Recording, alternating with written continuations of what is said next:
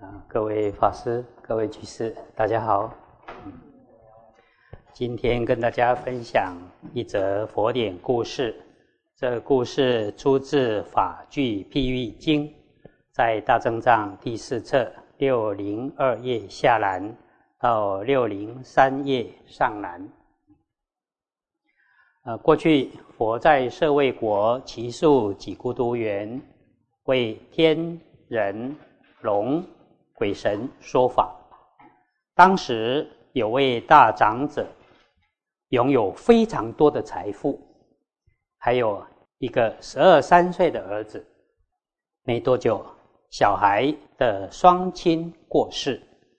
由于这个男子的年纪还小，不知道该怎么经营生计、治理家业，几年之后便散尽家财。虽然到处乞讨，但还是无法足够养活自己。这男子的父亲有位朋友，是一位非常富有的长者。有一天，长者遇到了这个男子，关怀的问候他详细的情况。长者很同情男子的遭遇，就带他回家。并照顾他，还将女儿嫁给他，也送给他奴婢、车马和许多的财产，又建造房屋，帮助他成家立业。然而，男子生性懒惰，做事完全没有规划，无法谋生，终于用尽了长者送的财产。比从前更加的穷困潦倒。长者顾虑到自己的女儿，再度送更多的财产给女婿，但没想到女婿仍然像以前一样，最后还是一贫如洗。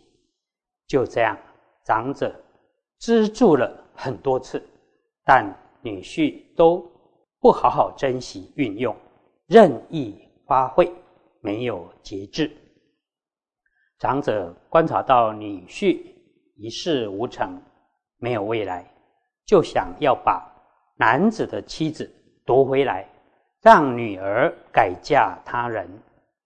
为了这件事，长者还召集家族亲人共同商议。女儿听到这件事，赶紧回家告诉丈夫。我娘家的宗亲势力强大，能夺取你的一切。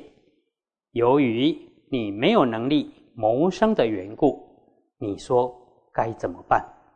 有什么打算呢？丈夫听到妻子这么说，非常惭愧的想：哎，是我福薄，生来就失去父母的庇护。没有学习经营谋生的方法，现在不但将失去妻子，还得过着从前那种乞讨的生活。想到这些日子以来和妻子的浓情蜜意难分难舍，如今却要活生生的被迫分离，这样的痛苦叫我怎么受得了呢？反复的想着，竟升起了恶念。他拉着妻子走进房里，说：“我想和你一起死。”说完，便刺杀妻子，然后自尽。夫妇两人当场死亡。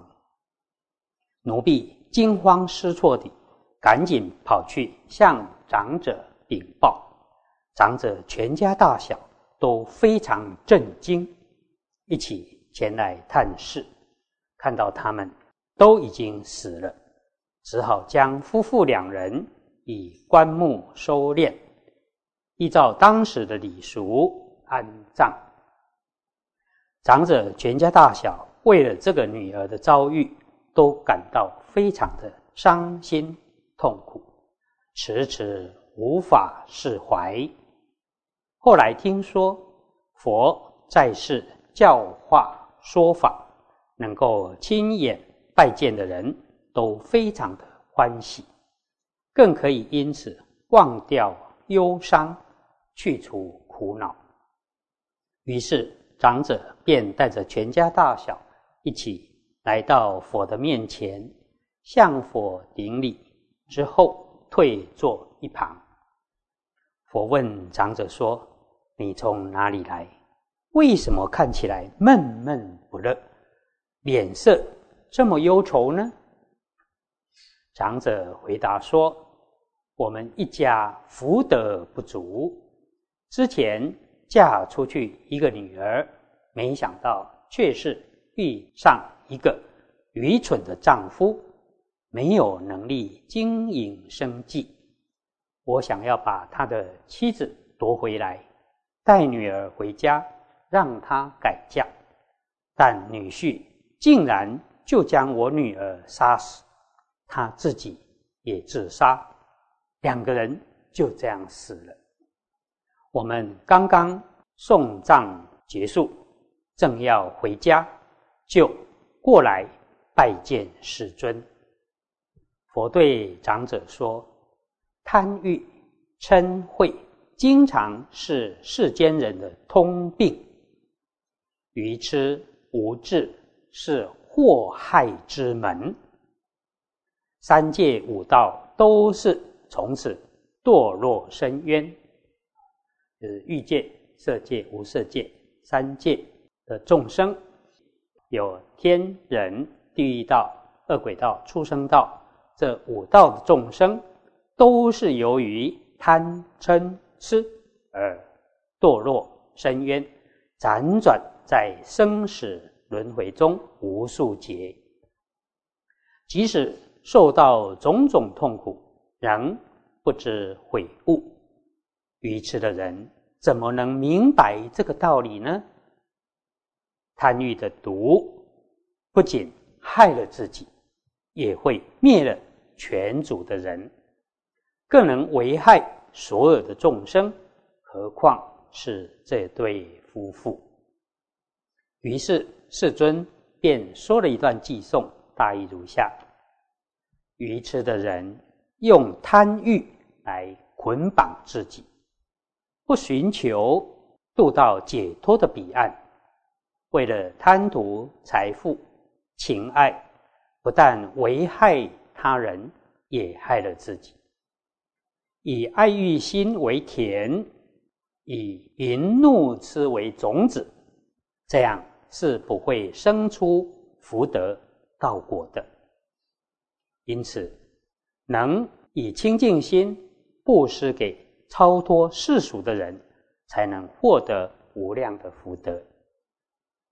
就好像西带的同伴少而货物多，商人都会感到害怕。恐惧、担心盗贼来抢夺，由于贪欲会引来盗贼，伤害自己的性命；也由于贪欲会危害自己的慧命。所以，有智慧的人就不会有贪欲，会远离贪欲。长者听了佛开示的偈颂，非常欢喜。不再忧伤，消除了苦恼。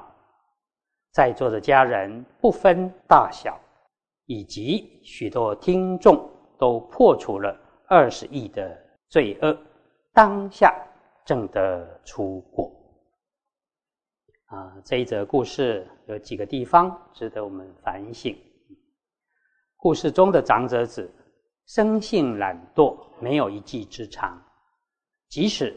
他父亲的朋友大力相助，还把女儿嫁给他，对他可说是仁至义尽。但长者子没有好好珍惜，不知奋发图强，没有知恩报恩，反而把钱花光了，还把大恩人的女儿杀死，自己也同归于尽。真是可悲，因此要好好珍惜他人的助缘，并培养独立作业的能力，具备一技之长，完全靠别人那是不成的。佛说，愚痴的人用贪欲来捆绑自己，不但害了自己，也害了他人。我们反省自己，我们是不是已经离欲了呢？如果贪欲心很重，那就不是有智慧的人。有智慧的人是不会放纵贪欲而作茧自缚的。佛又说，如果一块充满爱欲杂染的田地，撒下贪嗔痴的种子，这样是不会生出福德道果的。如是因，如是果。我们反省自己，我们的心田是不是清净无染？